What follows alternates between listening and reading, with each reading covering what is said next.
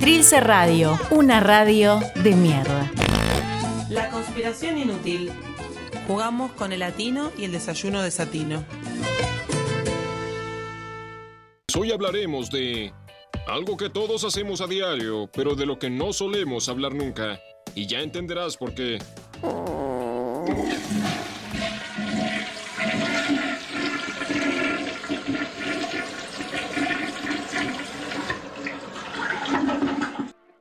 Y ahora sí, la presentamos, la anunciamos.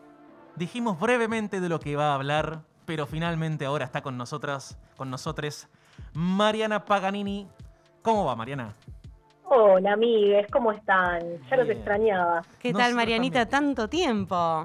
Sí, sí, tanto tiempo, tal cual. Decir que hoy tenemos un tema ahí muy vedette, entonces es como un reencuentro eh, esperado. Por lo menos por mí. Con todo, un, un- un reencuentro con todo. Iba a decir con toda sonoridad, pensando también en la acústica de algunos baños. Pero sí, ese separador que pusieron es una maravilla. Eh, que- todo, todo obra de, de Natalia. em, de- Claro, no podemos esperar menos de ella. No, así es, así es. Así que aquí está ella en su columna que se llama No siempre fue así para contarnos No siempre fue así, baños. ¿Qué onda? Exactamente, los baños. Yo antes de, de arrancar les digo, porque pa- para los oyentes que están ahí, eh, es un poco difícil no- al no verle las caras a los muchachos, eh, poder ver eh, si quieren eh, interrumpir, decir algo, preguntar, molestar, así que siéntanse libres para eso. si no me doy cuenta y me embalo hablando, ustedes me paran, ¿no? Gracias, gracias. Lo vamos a hacer sin querer, así que, pero, pero te agradecemos. Sí, es muy difícil esto de, de, si bien es radio, ¿no? Pero es muy difícil esto de no verse. Eh, estamos tratando de hacer un arte de eso. De hecho, hicimos por Zoom y fue un lío bárbaro. Ahora estamos felices de volver a la radio y estaremos más felices cuando te tengamos aquí, querida Mariana Paganini, porque además significaría que el mundo es urbano un poquito mejor. Así que Ay, ojalá sí. no tarde mucho. Pero Sin mientras usar pipos del oro. Claro, pero mientras tanto trataremos de interrumpirte eh, con la menor vehemencia posible. Perfecto, no, no, adelante, adelante. La idea es eso, que, que vamos charlar un rato y, molestarnos mutuamente, que es un poco el objetivo de esta, de esta columna. Así que bueno, eh, como ustedes decían, ¿no? Eh, esto, el baño, que es como quizás una de las cosas más relevantes de nuestra vida cotidiana, eh, nos da placer, nos da a veces calma, a veces nos da pudor, ¿no? Como un conjunto de cosas que rodean a la experiencia del baño, tanto el baño como espacio, ¿no? Especial y diferenciado en nuestras casas, pero también como evento, ¿no? Digamos, el hecho de bañarse. Es como eh, quizás esto que tenemos tan naturalizado, que forma parte de nuestro día a día, bueno, no siempre fue tal como lo conocemos, eh, sin ánimos de spoilear lo que va a seguir, pero para que se den una idea, la mayor parte de la historia no existió un lugar específico y separado para hacer nuestras necesidades, para higienizarnos, ¿no? Y hoy en día, esto que tenemos tan relacionado a lo privado, a lo íntimo, a muchas veces lo que nos da vergüenza, ¿no? Creo que eh, ya voy a aclarar algo y es que no creo que me salga a ser muy correcta la columna de hoy, porque se va a poner todo bastante escatológico. Por eso, por eso, por eso estás aquí, querida. No, no, no. Así que tranquila, con total, eh, con total, con, Impunidad. sea, con total impunidad. Así es todo tuyo. Podemos decir caca, podemos decir mierda, podemos decir el excremento flotando por la ventana y goteando sobre un Marianita.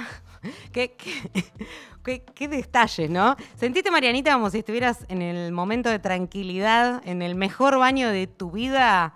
Eh, así sentite. Nosotros te sostenemos la caca desde acá. Bien, espectacular. Entonces voy a arrancar con esta, ¿no? Eh, ¿Quién eh, no se siente un poco incómodo cuando tiene que cagar afuera de su casa, ¿no? Uy, Para- sí, no, qué tema.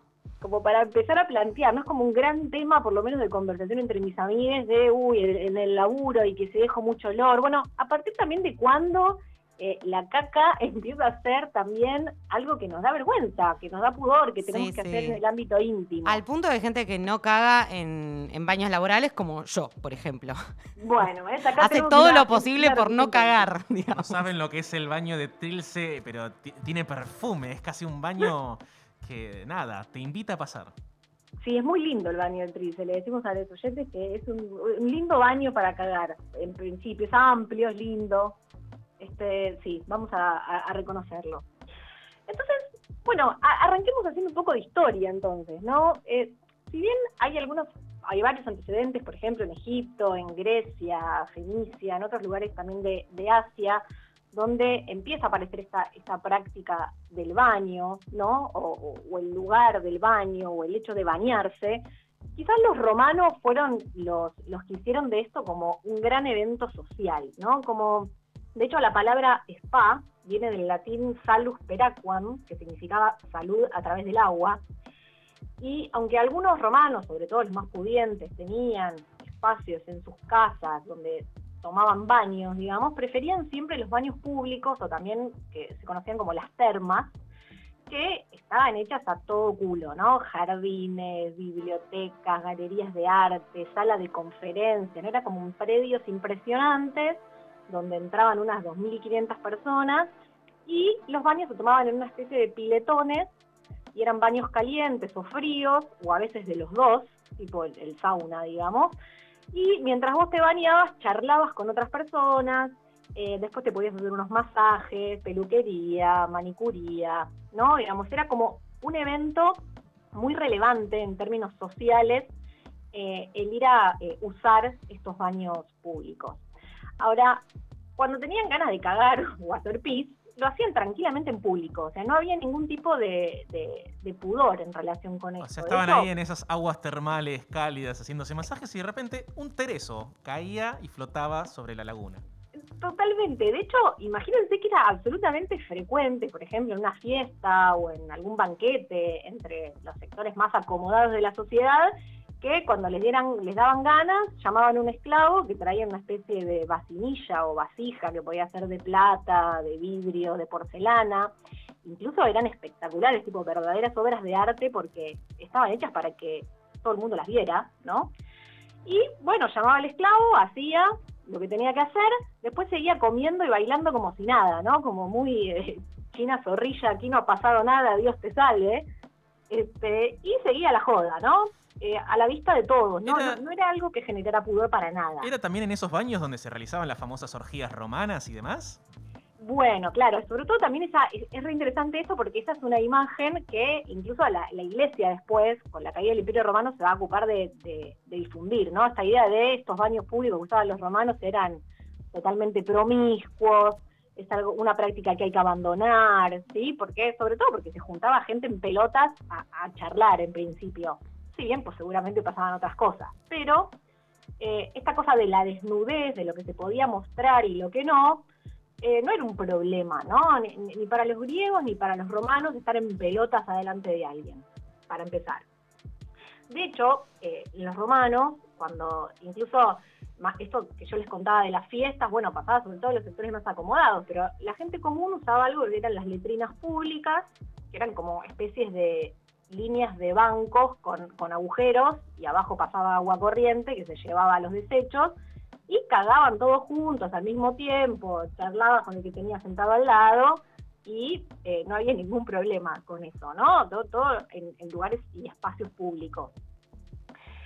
Ahora, esto que, que decía Lucas está bueno, ¿no? Bueno, ¿qué pasa? Cuando cae el Imperio Romano, eh, los baños públicos, las termas dejan de funcionar, incluso la mayoría van a ser destruidas, pero nadie tenía baño en su casa, no es que se suplanta por el espacio privado del baño. Entonces, cuando la gente se tenía que bañar, a partir de la Edad Media y en adelante, cuando le tocaba, le tocaba muy poco, ¿sí? no era algo muy frecuente, iba toda la familia a lugares específicos que estaban en las ciudades y había como baños que eran piletones gigantes de madera para los más ricos, donde el agua era limpia, con jaboncito y demás, y otros baños, que eran los baños de segunda, para la gente más pobre, donde ya el agua estaba usada por todos los otros, ¿no? Y obviamente sucia, una cosa horrenda.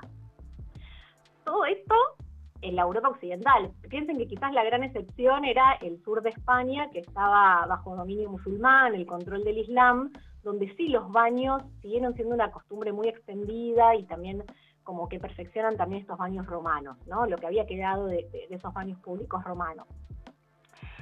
Ahora, a mí me encanta pensar en esto porque siempre cuando, como hablamos cuando, cuando hicimos la, la- la columna de las pelucas, ¿no? Que siempre vemos como a Europa como el sumum del refinamiento. Y lo cierto es que hasta el siglo XIX, mediados del siglo XIX, lo más común era que la gente se bañara cuando se bautizaba y quizás alguna que otra vez en su vida y con mucha suerte, ¿no? Con agua me refiero. Claro, por eso algo de, de, la importancia del bautismo para la religión tenía también un poco que ver con eso. Es decir, hoy en día está, bueno, la gilada de Viena y te tiran agüita, pero en ese momento era bañarte, que era bañarte, digamos, no era el acontecimiento en sí. Sí, sí, tal cual, un piletazo, básicamente. Era eh, el, el, bautismo. No es que hoy me voy, me tiro, me doy un baño y mañana me, me voy y me bautiza y me tira otro baño en cosa. Era como, che, esto sucede hoy. Claro, sí, sí, totalmente. De hecho, y, y esta cosa de, de, de, de, que no era frecuente eh, bañarse, ¿no? Durante siglos no fue para nada habitual bañarse, se debía como a dos grandes cosas. Por un lado, a una cuestión más médica, si se puede pensar desde ese lugar, porque había una creencia bastante extendida de que las enfermedades que se propagaban, que eran un montón, como venimos charlando también en las otras columnas, se propagaban por el agua caliente que entraba en los poros y transmitía enfermedades. Entonces no era recomendable bañarse con agua, e incluso algunos médicos, si uno lee algunas fuentes ahí de, de la época, dicen que la capa de mugre que, que, se generaba en la piel protegía a la gente de las enfermedades. Era una especie de, de escudo natural, de mugre y hedor, ¿no? Podemos pensar de Se agarran la cabeza en el estudio aquí. No, no, no, tremendo, un asco.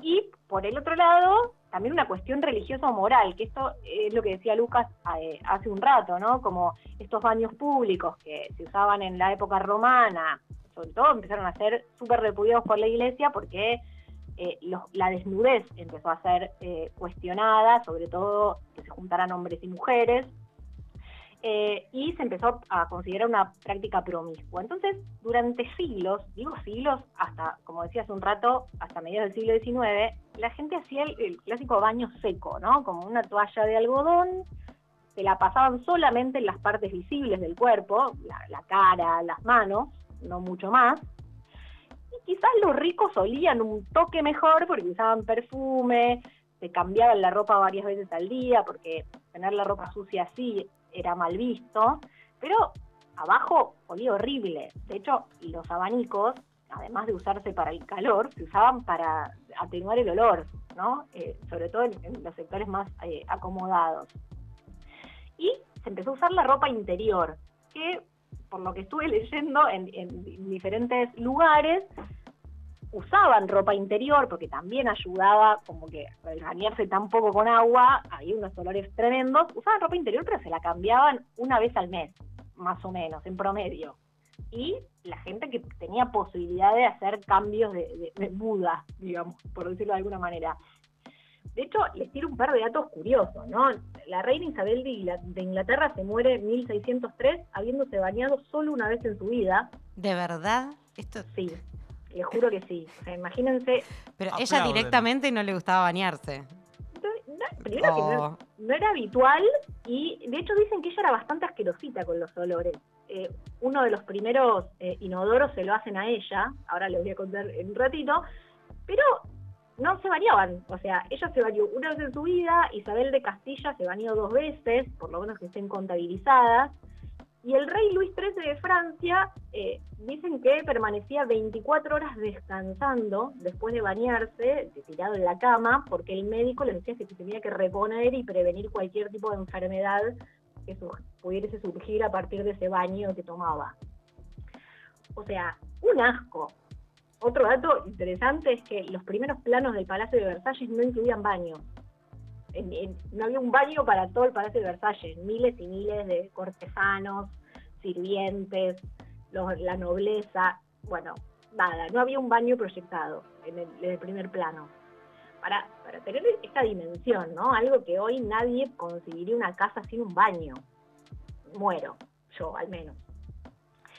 Eh, pero bueno, a mí me interesaba también, bueno, ¿y qué pasaba en el mismo momento en América? ¿No? Porque si no se, se pone como muy eurocéntrica la columna, o viene siendo muy eurocéntrica.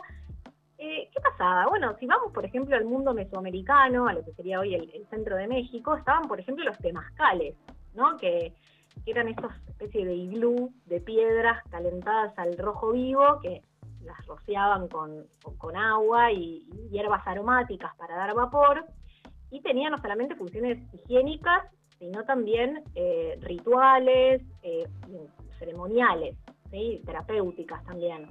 Entonces, la pérdida del baño era mucho más usual en América, incluso en el otro extremo del continente, en, lo que hoy es Tierra del Fuego, eh, por dar un ejemplo, los pueblos Yaman o Yaganes, que eran pueblos canoeros, eran súper metódicos con el tema del baño, y incluso se depilaban todos, no solamente para poder vivir mejor en el ambiente en el que estaban, sino por cuestiones estéticas. Entonces, es- eh, está bueno pensar acá cómo habrá sido ese primer encuentro entre colonizadores y colonizados, que los colonizadores que supuestamente venían a traer la civilización, el progreso y la mar en coche, tenían un olor a podrido, pero tremendo, porque no se habían bañado nunca en su vida y además todo el, el viaje, ¿no? Imagínense, to- to- toda esa acumulación de cuerpos en esos barcos, olores.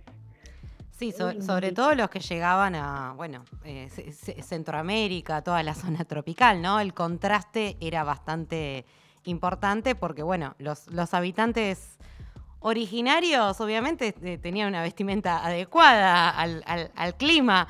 Eh, y, ve- y venían los españoles y que seguían llevando toda esa vestimenta abultadísima, eh, que encima, digamos, además de, de los viajes en barco y todo, eh, más todavía, más olor, digamos, más concentrada, todo, todo el, el hedor en ese ropaje. Y no estaba la idea de llego, me pego una ducha y ahora charlamos. Era como.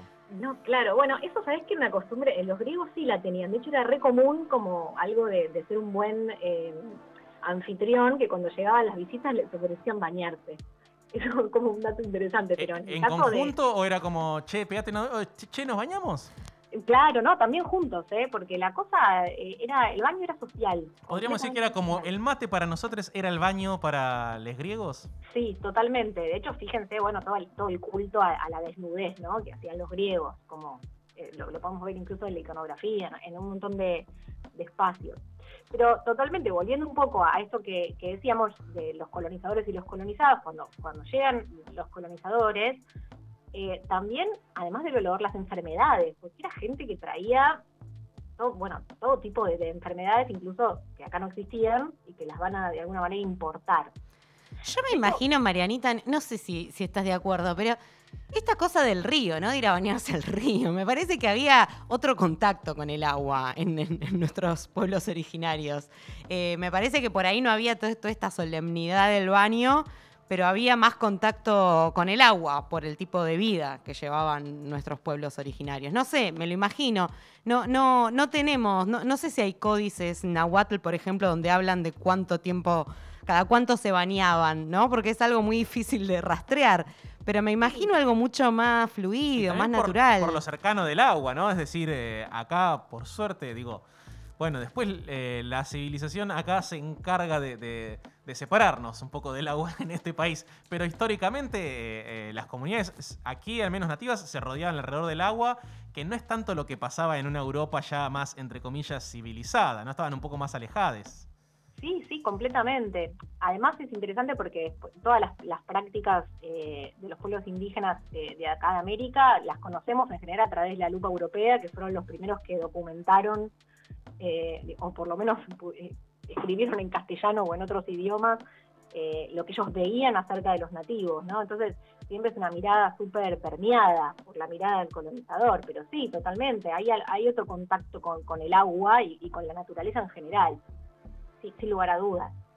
De hecho, fíjense que en Europa, todo este, esto que decíamos de, del hedor, de que se bañaba un poco, también el tema de las, de las secreciones y los fluidos era compleja en esa época porque básicamente la gente, cuando no existía el baño, básicamente hacía sus necesidades en cualquier lugar, llenaban, eh, un, no sé, un, un cuenquito, por decirlo de una pelela, y las tiraban por la ventana al grito de agua va, ¿no? Como, bueno, agua va. Y abajo, bueno, si vos pasabas caminando por cualquier ciudad este, europea, te, te andabas esquivando los excrementos de otras personas. ¿Eso resignificaría la famosa frase van a caer soretes de punta? Exactamente, totalmente, viene de ahí, ¿no? Como Mirá. esa cosa, tenés que eh, esquivar los soletes que van a caer. y se propagaba tifus, enfermedades infecciosas. Solamente algunas personas pudientes andaban con una especie de valijita de madera, como un ba- baúl con manijas, y cagaba ahí y seguía, bueno, después lo, lo iban vaciando, seguramente sus sirvientes, y era una especie de inodoro portátil, digamos. Eso era lo más Bueno, top, digamos, claro. que, que- que había. Esta nueva valija para cagar. Cómprela ahora. Vaya tranquilo por la calle, cague y guárdela en su valija.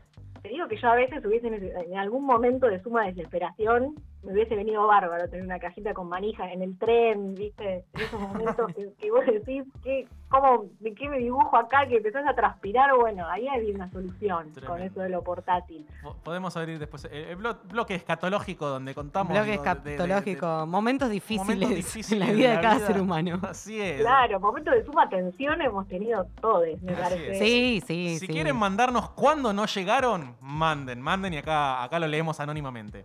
Totalmente, es como un momento de catarsis colectiva que, que nos viene muy bien.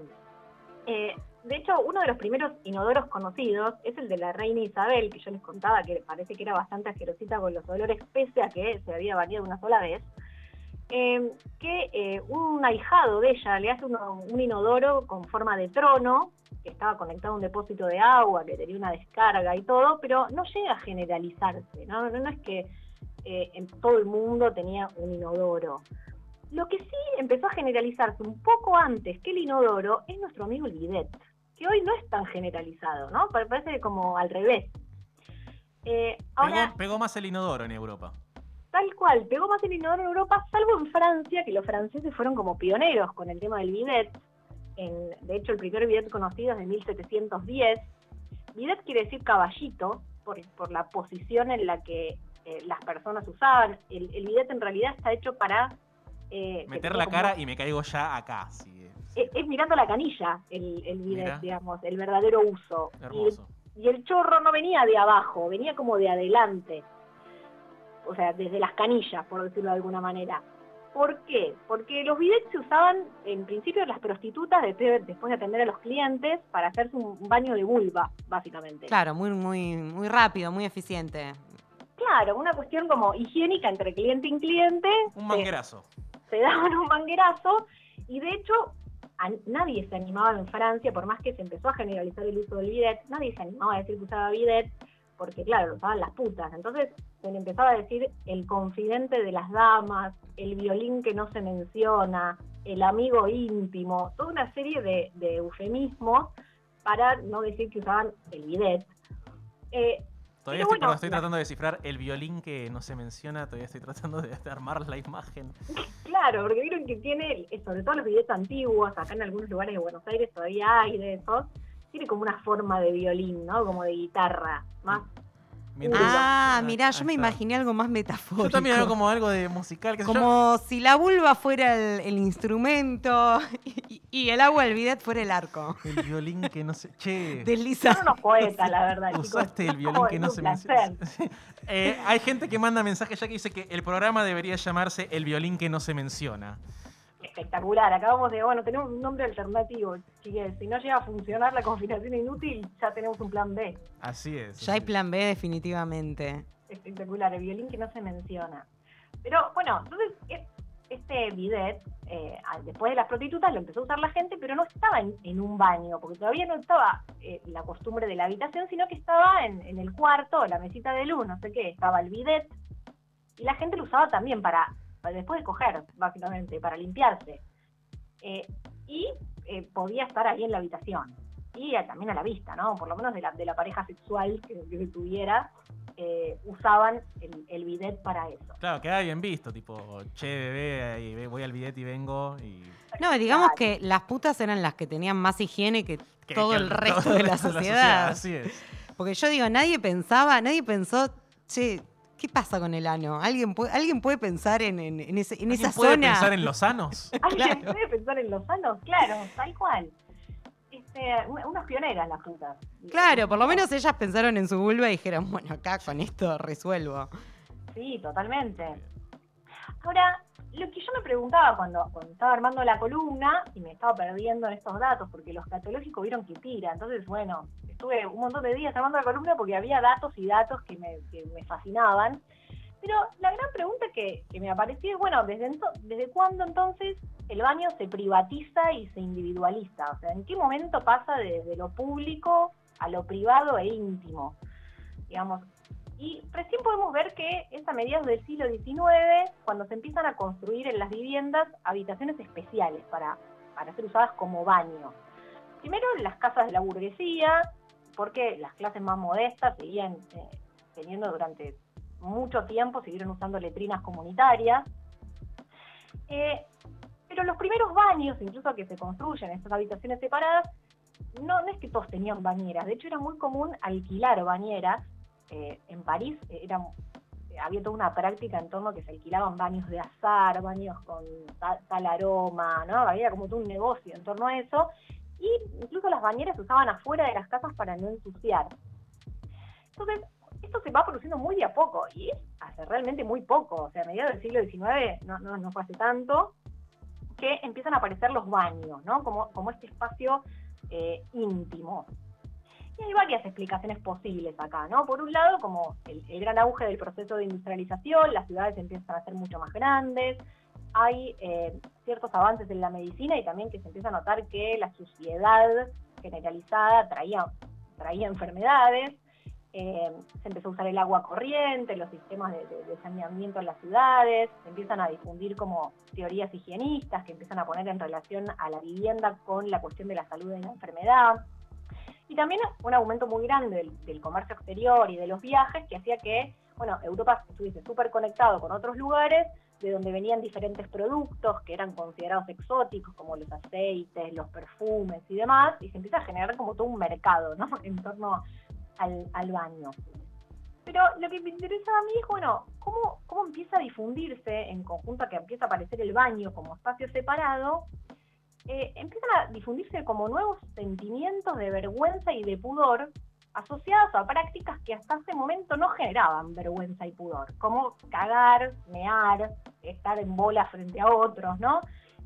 Y decía, bueno, la iglesia tiene, como vimos, tiene bastante que ver con esto, con, esto, esta idea del recato en relación a la desnudez, pero también la ilustración, ¿no? En la medida que surge el mundo moderno y las ideas de la ilustración, que empiezan a difundir una noción del individuo autónomo, autocontrolado, de la racionalidad, de la mesura, ¿no? Como hay una, se empieza a dar una tendencia a aumentar el control sobre todo lo que provenga de nuestro lado más animal. Y este Perdón, lo- acá, acá quiero, hacer un breve paréntesis, Mariana. Por eso también algo de, que, que me enteré hace poco y para mí fue todo un coso y ahora quiero compartir, expandir la palabra que justamente eh, ¿Hoy hiciste caca? hoy, hoy se caca, hoy se caca. Bien, felicitaciones. Gracias, gracias, gracias, estoy muy contento. auspicia este momento. Hice solito. Qué bueno, eh, qué bueno. Y, y- y- tengo- ¿Te lavaste bidet. la cola solo? Sí, porque tengo bidet, así que nada, estoy como ahí. Eso es en importantísimo. la creme de la creme, así que limpieza absoluta este cuerpo. Debería estar como Luis XIII, tirado 24 horas, descansando después de todo este aseo personal. Pero a lo que iba es que me, em, de- me enteré que justamente el tema de las esculturas y los penes minúsculos tiene que ver con esta idea de que justamente daba cuenta de un hombre superior, porque era un hombre que podía concentrar sus pasiones y justamente no expresarlas. Datazo. Ah, eh, sí, claro, perdón, eh, que quise tirar mi aporte a, a la humanidad, que es lo que me enteré hace poco, pero así que ustedes que están ahí que dicen tipo, che, ¿por qué siempre tipo un, un pene minúsculo? Bueno, justamente porque era la idea de decir tipo, che, mirá cómo este hombre superior, todo fornido, bla, banca sus pasiones y no las demuestra y las controla, las tiene adentro. Tiene Un hombre su- contenidas todas sus erecciones. Está, todo ahí tranquilísimo. Entonces, por eso la idea esta de lo que decía eh, Mariana es justamente de- del hombre racional, centrado, ¿no? Por fuera de lo animal. Bueno, listo, ya está, fin. No, pero eh, nos viene espectacular, ¿no? Porque totalmente empieza como a, esta idea de que hay que esconder, hay que volver menos visible o de reducir la intimidad eh, aquello que tenga que ver esto con el lado como más eh, primitivo animal que tenemos todos los seres humanos, ¿no? De hecho, la desnudez se empieza a mostrar menos, se disimulan los olores corporales y también las funciones naturales, ¿no? Se, empiezan a ejercer en lugares específicos y aislados y eso también trae nuevos sentimientos, ¿no? Como a mí me gustaba pensar en esto de que no hay nada natural en la vergüenza y en el pudor, ¿no? Cómo se va construyendo eso eh, a lo largo de la historia y a lo largo de cambios que son políticos, que son culturales, que son sociales. De hecho, bueno, a partir de ese momento, eh, el, primer inodoro moderno se diseña a fines del siglo XVIII, ¿no? Eh, estaban insertos como muebles de madera que se ocultaban de la vista cuando no eran usados, pero se empiezan a generalizar recién en el siglo XIX. Los primeros inodoros de cerámica son de 1850 aproximadamente, eh, e incluso en, Inglaterra, en 1848, sale una ley del Parlamento británico que obliga por primera vez a instalar inodoros en las viviendas, ¿no? La plena revolución industrial también, pensemos esto. Eh, pero bueno, es como interesante, trayendo esto que decía Lucas y lo que planteábamos recién, bueno, hoy qué nos da pudor, ¿por qué cagar es tabú en la actualidad? ¿Por qué no, no, estamos acá en una reunión con nuestros amigos o no tenemos una cita, le decimos, che, bancame que, que voy a cagar y vengo? O sea, a nadie se le ocurriría decir eso porque nos parece eh, sumamente vergonzante. ¿Y desde cuándo empezamos a privar a los otros y a las otras del espectáculo de nuestro propio cuerpo, digamos? Incluye sus secreciones, sus pulsiones, el espectáculo de nuestros excrementos, podríamos decir. Totalmente. Eh, y como así ningún pibe nace chorro, ningún hombre, ninguna mujer, ni nadie, ningún ser humano nace vergonzoso, ¿no? Y, ningún, perdón, ningún ser humano nace ocultando su cago, podríamos decir. Totalmente, exactamente. Entonces, eh, ¿cómo se van configurando ¿no? los límites entre lo que se puede mostrar, lo que no se puede demostrar? Y pensar siempre que son límites que se van negociando, ¿no? Y que son puramente arbitrarios y que, y que van variando de acuerdo al contexto histórico, económico, social, cultural. Y así podemos pensar en muchas otras prácticas, ¿no? Que, que merecerían columnas en sí mismas. Eh, ¿Desde cuándo dormimos con pijama y no en pelotas? ¿no? Ah, duermen con pijama. Bueno, hay, personas que sí, Lucas, te lo juro. De hecho, hay todo, un mercado. No, me llegó esa concepción sociocultural. Voy a tratar de adquirirla de acá para mis próximos años. Con, vos falló la, ilustración. falló la ilustración, ahí hay algo que me perdí que no leí. Hay algo que no funcionó. Bueno, eh, la sexualidad, ¿no? O sea, eh, coger con la luz apagada, eh, invitar al otro a, a, ver Netflix en vez de decirle directamente, che, venite a casa a coger. Venite a casa, cagamos y cogemos. Totalmente, ¿a quién se le ocurriría? O sea, eh, sería espectacular en algún punto. Eh, es como Sexo sin tabú, el, capítulo de Cualca. Sí, claro, estaba acordándome de, ese, de ese gran capítulo. Exacto. Eh, bueno, y así podemos pensar también, no sé, en, comer con cuchillo y tenedor y en un montón de, otras prácticas. Y fíjense incluso también en esto de la construcción, como también hay fluidos y fluidos, ¿no? O sea, todos los fluidos o las secreciones que están asociadas con la feminidad, eh, la maternidad, el embarazo, la menstruación, son como considerados sucios, eh, parcialmente contaminantes. En cambio, no sé, los hombres pueden eh, mear en la calle sin ningún problema, por más que sea una contravención, nadie lo va a parar, los va a meter presos por eso y nadie lo va a ver como algo súper extraño. E incluso, no sé, el semen está absolutamente celebrado entre los varones cis en los vestuarios de los gimnasios, eh, no sé, la industria pornográfica, hay toda una especie de culto al semen, ¿no? Entonces... Acá hay discusiones al respecto. hay gente que señala yo me estoy enterando. Yo no. Señala, hay gente que dice que yo no celebro el semen ajeno eh, o el semen propio. El torneo de semen en el vestuario. ¿No, participaste, Eli, del torneo de semen? En el oeste no se usaba. ¿No, ¿No se usaba? El torneo de semen en el vestuario. Les juro que tengo historias, tengo, tengo historias en primera persona. Voy a, voy a traer entrevistas. No, pero te creo. Pero te, recontra creemos y nos encanta, digo, nos encanta este, esta puerta que acabas de abrir. Sí, es, un vestigio, es, es, un vestigio del, del, antiguo baño romano el vestuario, se sabe. Sí, digamos. sí, y el, y el, vestuario masculino es una mezcla entre. El vestuario masculino, es. Claro, claro, es una cosa entre lo, entre lo simiesco y lo. Y una cosa medio orangután que se arma ahí de del, hombre con todo su hombría ir tratando de desplegar lo más posible. Así que sí, sí, sí, sin duda. De hecho, bueno, ni hablar en, prácticas que he escuchado de, de rugbyers y demás, donde eso está muy presente eh, sobre los novatos que quieren ahí empezar las prácticas. Mucha de, sí, sí, sí, de bueno, va, va, a debutar en el equipo, bueno, le acabamos en la cara. Así, dice llanamente. Sí, sí, totalmente, como un rito de iniciación. Exactamente.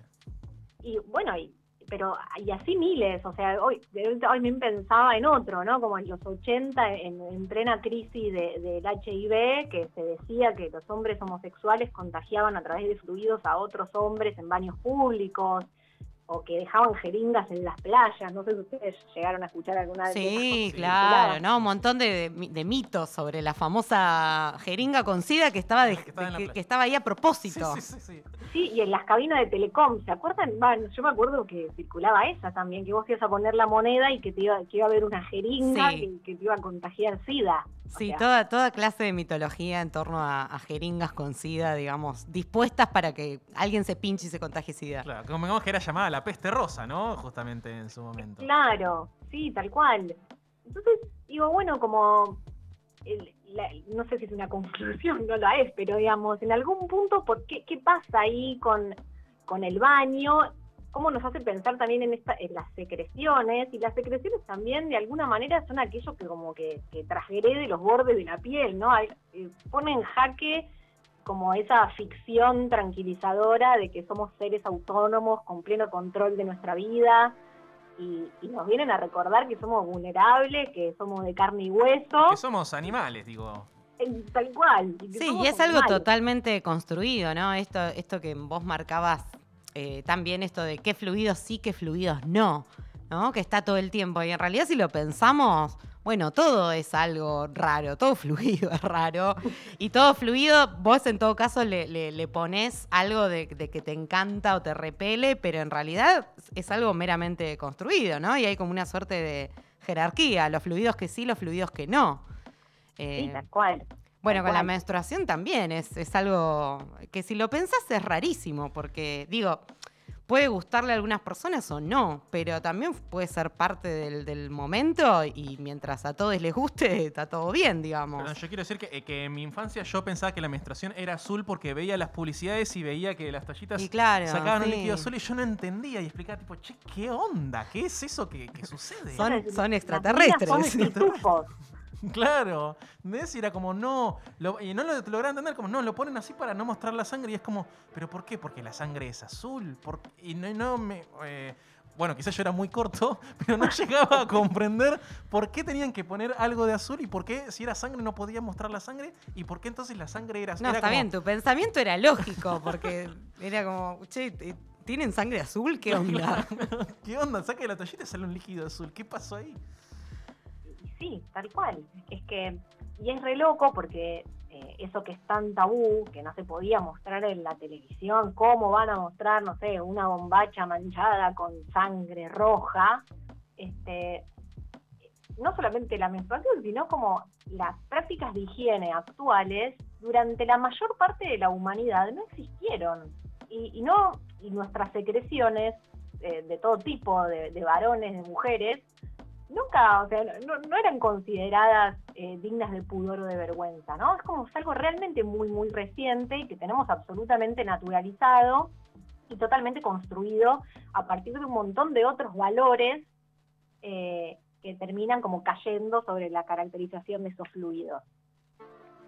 Sí, agarras a cualquier niña de entrada que cuando tenga ganas de hacer sus necesidades va a hacer sus necesidades y hasta que no viene padre, madre y te explica que eso está mal y que no lo puedes hacer enfrente de todos y ahí nace una suerte de pudor, no, no es algo que, no es una, un pudor con el que naces.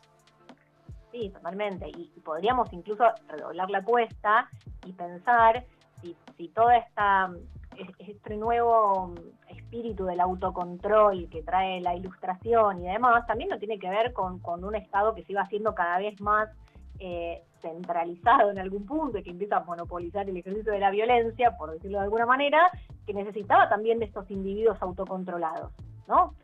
Este, entonces, no, a mí me interesa pensar también como muchas de, lo, que sentimos no tiene que ver solamente con una cuestión eh, psicológica e individual, sino que siempre es social, ¿no?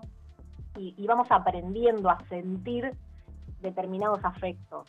Totalmente. Marianita, nos encantó escucharte, nos quedamos pensando en un montón de cosas y bueno, nos encantaría eh, continuar acá con vos como si estuvieras en el piso, pero tenemos ganas de que, bueno, en algún momento vuelva a suceder eso Y mientras tanto, nos quedamos con todo lo que nos dejaste en, en tu columna sobre la historia de los baños y nos vamos a quedar pensando. Muchas cosas para reflexionar. Bueno, me alegro muchísimo, siempre es un placer y espero verles pronto.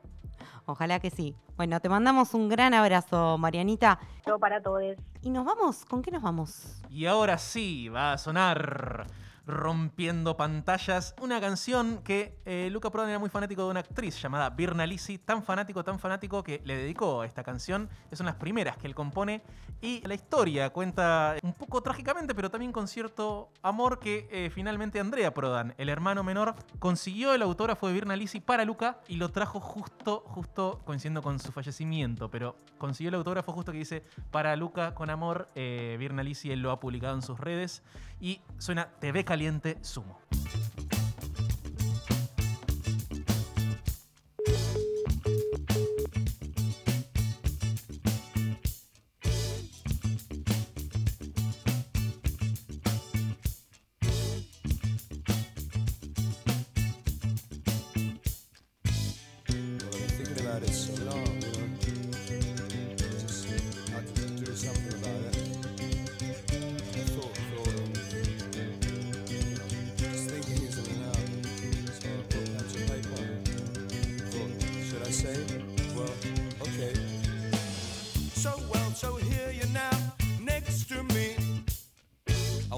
So much that it seems strange to me.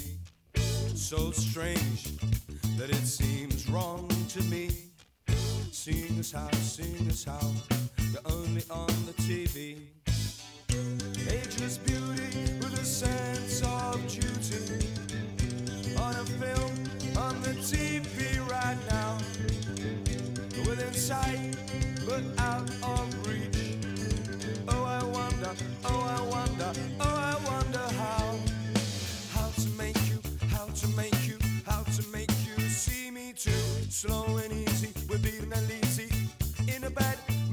Walk the streets, we're both so happy because the whole thing is so new. You're being and easy, slow and easy, in a lifetime made for two. You got blonde hair and blue, blue eyes. We're a strange pair under strange skies.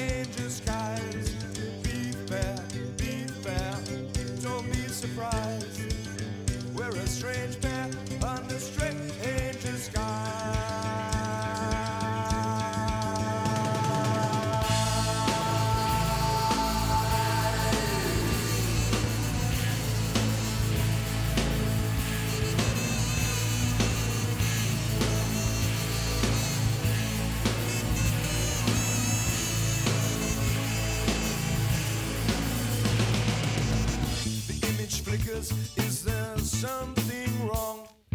This ain't nothing. It's only a song. So don't you worry, don't you hurry, just you tarry